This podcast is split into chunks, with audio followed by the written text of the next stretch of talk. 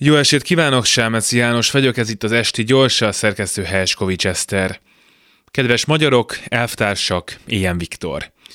Remélem eheti hírlevelem is jó egészségben talál benneteket, bár a hírek 5-6 éves várólistákról szólnak, valójában alig másfél évről van szó. Karcsi párttársunk is megkapta végre a protézisét, a legközelebbi kongresszusra reméljük már el tud jönni, nehogy aztán necces legyen a főnök megválasztása. Haha. Arról, hogy kit kell gyűlölni, illetve lejáratni a Facebookon, majd jövő héten kaptok tájékoztatást. Most engedjetek meg egy kis őszinteséget, mert nehéz idők járnak. Az a rohadt magyar gyűl... Hm, izé, utolsó szövetségesünk, Robert Ficó szép oroszpárti szavak után a csillagot is leígérte az égről az ukránoknak. Rá alig ha számíthatunk a puty izé a szuverenitásért folytatott küzdelmünkben.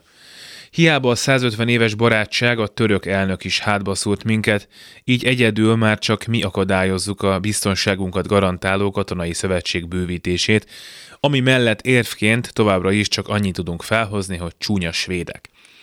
Kérlek benneteket, hogy azt a Gulyás Mártonos iskolai demokráciás videót már ne nagyon emlegessétek. A Pistit annyira kinevette egy francia delegáció emiatt a múltkor, hogy azóta inkább üzbék konzul szeretne lenni. A világon semmi hasznunk nem lett abból, amit csináltunk, de legalább elvesztettük a maradék szövetségeseinket is, mert ki az a barom tényleg, aki a semmiért blokkol valamit, ami neki is és mindenkinek jó, csak Putyinnak rossz. Erre nem kérek választ.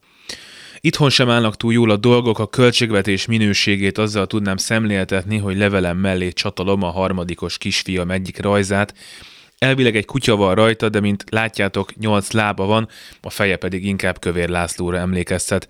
Apropó a házelnök úr is nagyon mérges, mert kénytelenek voltunk megemelni a tanárok fizetését, hogy legalább legyen, aki vigyáz a gyerekekre, őket pedig nagyon rühelli, mármint a tanárokat és a gyerekeket is. A kicsit nagyobb gyerekek nem mehetnek Erasmusra, a kutatók nem kapnak uniós pénzt, és hiába ígérünk lassan már ingyen jegyet a vasútra, szét fog esni az emberek alatt az egész, Lázár miniszter úr pedig elszabadult kissé, és azzal ijesztegeti a külvárosiakat, hogy kétszer annyit kell majd fizetniük a hévekért. Gazdasági növekedés sajnos idén sem nagyon lesz. Tavaly sikerült annyira elszegényíteni a lakosságot, hogy semmit sem tudnak venni a boltban. Minden objektív mutató szerint 2023-ban kormányoztunk a legrosszabbul, brutális adóemeléseket vezettünk be, az életszínvonal esés akkora, hogy nyugodtan lehetne Orbán csomagozni. De hála a jó Istennek, és itt jön a nagy de, mégis minden a legnagyobb rendben van. Mi sem értjük hogyan, hiszen jelöltünk sincs a fővárosban, mégis egyre esélyesebbnek látszunk. A budapesti kampányt járatritkítással robbantották be az idétlenek. Vidékre nem mennek, Európáról nem mondanak más, csak azt, hogy a szuper jó, Magyarország meg mucsa, ez instant plusz 5% nekünk.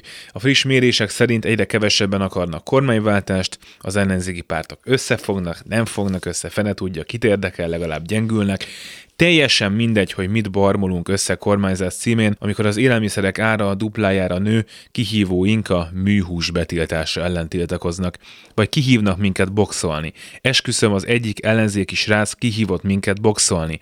Ezzel még a főnök is röhögött, pedig ő is utálja, hogy fizetésemelés kellett adni a tanároknak.